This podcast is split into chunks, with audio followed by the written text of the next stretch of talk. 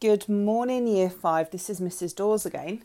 Um, I'm going to be reading three chapters today of Girl Missing, starting with chapter 35 on page 239 up to chapter 37.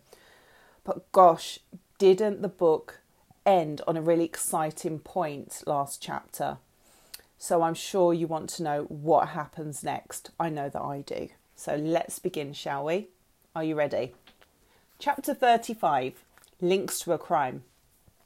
Sonia's lips twisted into a cold, sneering smile. She had changed her appearance again. Huge red curls tumbled heavily around her face, which somehow looked longer and thinner than before. Hi, Lauren, she said. I glanced over at Madison. She was struggling to sit up, but Sonia Holtwood kept pushing her back down onto the bed. I felt a fury building inside me that complete, completely drowned out my fear. I tried to go to Maddie, but the man gripping my arm twisted it up my back again. I flicked my foot up behind me and jabbed the spiky heel of my boot between his legs. Ah! he roared. He loosened his grip on my arm, just enough for me to pull free. I raced over to Madison and yanked her to her feet. Then I turned, poised on the balls of my feet, looking for a way out of the room. It was at this point that I realised just how hopeless the situation was. We were in the main bedroom, in the very deepest part of the boat. It was only a few metres square, with just enough room for a double bed, a closet, and a wash basin. A tiny porthole high up on the wall to the left of the bed looked out onto open water. Above the bed was a hatch, padlocked from the outside. The only other way out of the room was a door, which a man was standing in front of. He was bent over, clearly in agony from the stab of my high heel. The pulse of satisfaction I felt vanished as he straightened up a look of total fury on his face. He walked towards me, his face, his fist raised. I pushed Madison behind me as he swung his arm back. I flinched, closing my eyes, waiting for the blow. It didn't come. I looked up. Sonia Holtwood was standing in front of me, her hands on her hips. I told you, Frank, we have to make it look like an accident. No rope burns, no bruises. The boat creaked and rolled. Frank's nostrils flared, then he dropped his arm. Fine, he scowled. I'm going to start the engine. He strode out of the room. I could feel Madison's hand creeping into mine. I squeezed it, never taking my eyes off Sonia Holtwood. She shook her head at me. Sit, she said. What are you going to do with us? I pulled Madison down next to me on the far side of the bed and tugged the masking tape gently away from her mouth. Well, Sonia said lightly, it's a question of priorities as in my priority of not being sent to jail. Madison huddled up close to me as her body pressed against my side. I felt my phone through my jeans pocket. I looked up at Sonia. What do you mean? I can't be sent to jail if I can't be identified, she went on, and there are only two people who can actually identify me me and Jam. I shifted slightly so that Madison was completely blocking Sonia's view of my pants leg. I reached my fingers into my jeans and felt for the slim edge of the mobile. Outside, I could hear Frank's footsteps and the sound of the rope slapping against the deck. Yes, Sonia said, you and that boy. You see, they're after me for kidnapping you. Twice, but nothing links me to the first abduction except the second, and nothing links me to the second except you two. I gripped the mobile and began easing it gently out of my pocket. My text didn't seem to bother you, Sonia went on, so I figured the next step was a little witness intimidation. My heart thudded. So the text had been from Sonia, not Shelby after all. The phone was nearly out of my jeans now. I had had to keep her talking so she didn't notice it. How did you know my cell phone number? Sonia grinned. When you trade in identities, hacking into phone company records is um, a piece of pie. The mobile slipped in my sweating fingers. Identities? Sonia nodded. I make new lives for people, for myself too. I can be anyone. No one can track me down. What about Taylor Tarson? I gripped the phone more tightly. And all the paperwork on Sonia Holtwood. Taylor's got nothing on me, Sonia sneered. We've talked, done business, sure, but he only met me once, eleven years ago. Since then, I've had a nose job and changed everything about the way I look. I doubt if he could pick me out of a lineup, and I haven't used a Sonia Holtwood identity for years. Like I say, only two people can connect me to the whole thing. I pulled the phone fully out of my jeans just as the engine started to rumble. There wasn't much time. Well, Jam's not here. I turned the phone round in my hand and felt for the tiny raised bump that I knew marked the number five. He'll still be able to identify you. Well, I'll catch up with him easy enough, Sonia snorted. Why do you walk off like that? I froze. She'd seen us earlier. And then it all fell into place. The couple I'd seen all muffled up in hats and coats earlier on the marina. That was Sonia and the man Frank. No reason, I said shortly. The boat was moving now, a steady chug, chug, chug. Sonia glanced out of the porthole. I looked down at the phone. Bloody, bloody hell, no signal. I needed to get up on deck now. Madison stiffened beside me. She was staring at the phone. I nudged her, trying to will her to look away. I feel sick. I covered the phone with my hand. I need air. Sonia turned from the porthole. She pointed to the wash basin in the far corner of the room. Use that. Clutching the phone to my stomach, I walked over to the wash basin. I bent over and peered down at the phone, still no signal. I made fake retching noises into the sink. The phone, the boat was moving faster now. I could feel the bob and swell of it, making the floor under my feet sway. Panic rose in my throat. The further away from shore we got, the less chance there was of getting a signal even on deck. I still feel ill, I said. Please let me get some air. Stop whining. I stared at the video function on the phone. Okay, so I couldn't dial 911, but maybe I could get Sonia to say where they were taking us. Then, if I could get somehow pass the phone to someone as we got off the boat. It was a long shot, but it was all I could think of. I bent over the sink again and switched the phone to video mode. I pressed record and straightened up, leaving the phone on top of the plug hole. Where are you taking us? I groaned, still clutching my stomach. Shut up! Sonia strode round the bed to the porthole and opened it. Now, now you've got some air. From the rush and slap of the water outsider could tell we were cruising fast. But in what direction? My tummy hurts too, Madison said from the bed. She curled over. It really does. For Christ's sakes. Sonia opened the door and yelled down the corridor towards the saloon. Hurry up, Frank. These kids are driving me mad. I looked at Madison. It was hard to tell if she was faking. She was holding her tummy and rocking backwards and forwards on the bed. I wanted to go to her, but I didn't dare either take the phone with me or leave it behind in the sink. Sonia moved away from the door back to Madison. Stop it, she yelled. Madison curled her knees up to her stomach and wailed more loudly. She went on and on, piercing the air with her screams. Shut up! Sonia's face was purple with fury. Standing with my back to the sink, I scooped the phone up in my hand and held it against my side. Whoever found it, if anyone did, would need a picture of Sonia. As she said, no one except me and Jam, and now Maddie, knew what she looked like. My heart was pumping so hard I thought I might explode. I twisted the phone round, praying that I was holding it at a good angle. Madison was definitely crying for real now. Sonia had hauled her up and was holding her by the shoulders and shaking her violently.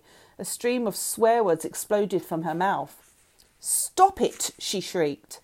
Hoping I had enough footage, I slipped the phone back into the sink again and took a step towards the bed. Madison's crime reached hysterical level. and something seemed to snap inside Sonia. Her face hardened and set. She raised a hand. Everything slowed down like it was happening in slow motion. I remember noticing Sonia was wearing thin latex gloves. I could see the long red points of her fingernails through the tips. She drew back her hand, then drove it forward, hard against Madison's cheek.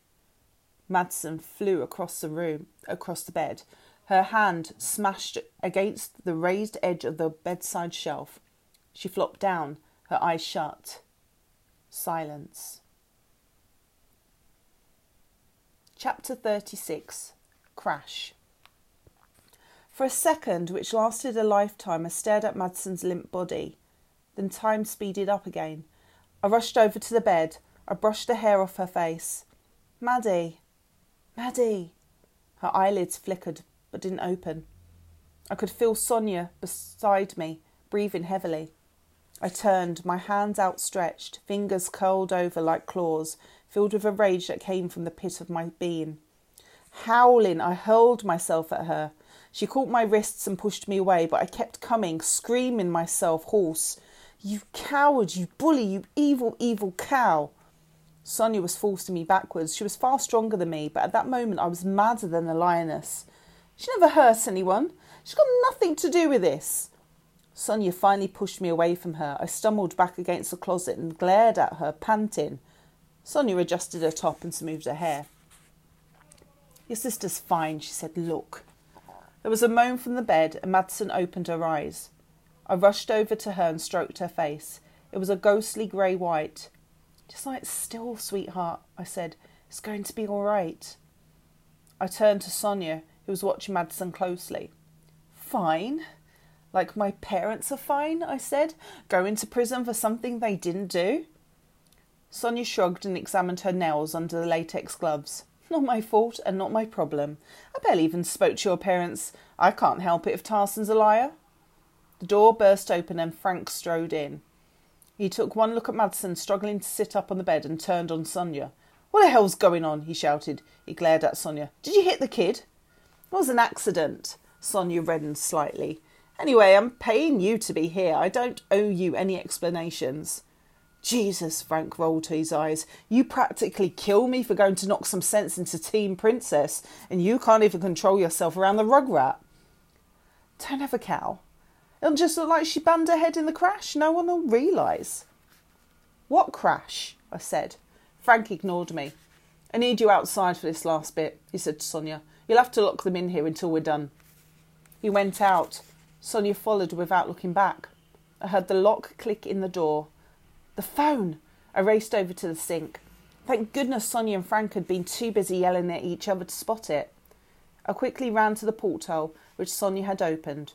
Through it, I could see the deck railings and open sea, but even holding the mobile up to the opening, I could get no signal.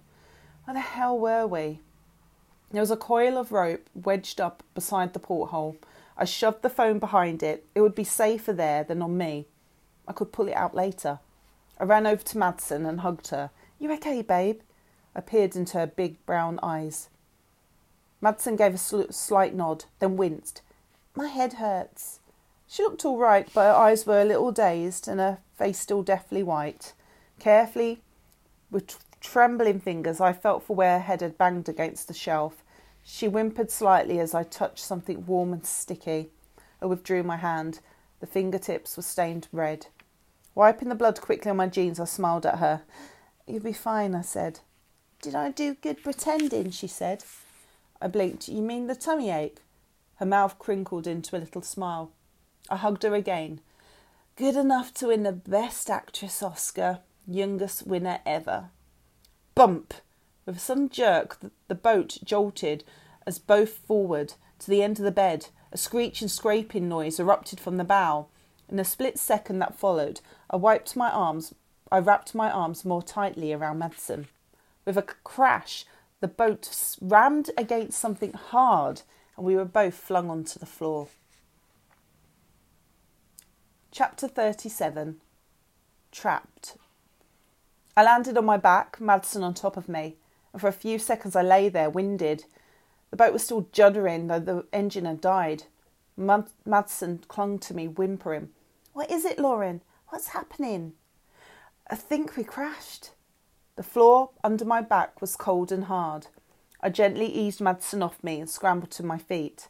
The boat was listing jerkily from one side to the other. I spread my feet apart, trying to keep my balance. Footsteps padded along the corridor towards us.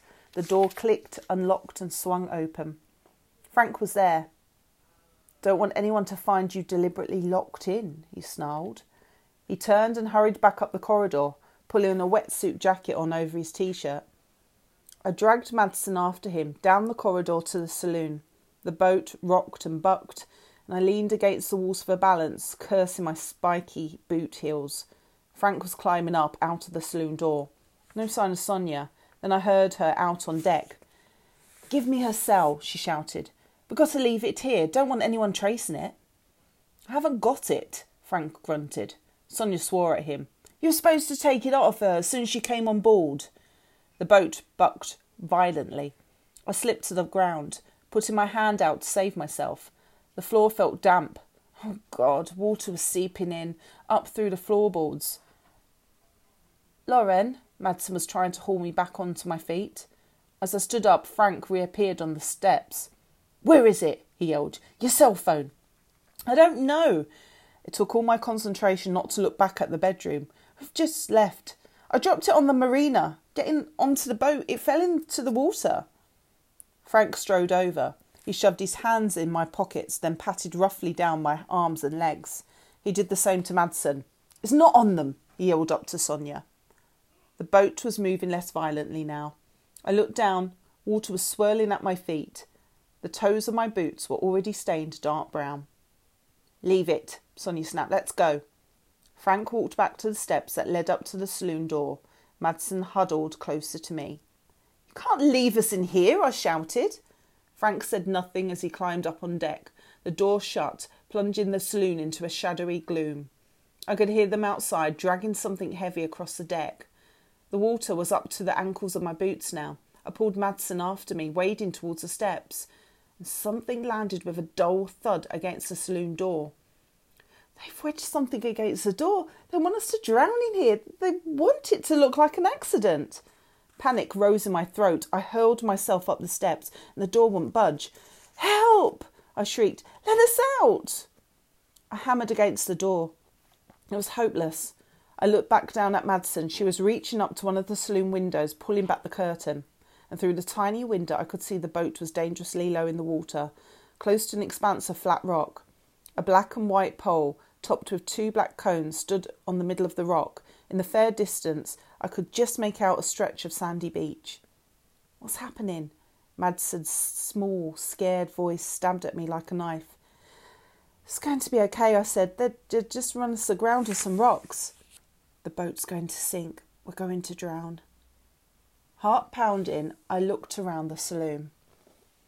There were plenty of windows, but they were all too small for us to climb through. The boat gave a sickening lurch backwards. I gripped the grab rail by the steps to stop myself falling off. Madison slid into the water. Maddie! I yelled. She stood up, dripping wet, her face crumpled with fear and misery. I reached out my hand. Come on, Maddie, I urged. Maybe if we both push, we can shift whatever's blocking the door. The floor of the saloon was slanting towards the stern now. Madison waded towards me. The boat rolled back again, sinking even further into the water. How long did we have before we sunk completely? Oh, goodness, what a terrible situation for the girls to be in. Well, I hope you enjoy your next chapters, which will hopefully reveal what happened. But until then, it's me saying goodbye, and I hope you have a pleasant day, year five, and I hope you enjoyed these chapters. Bye.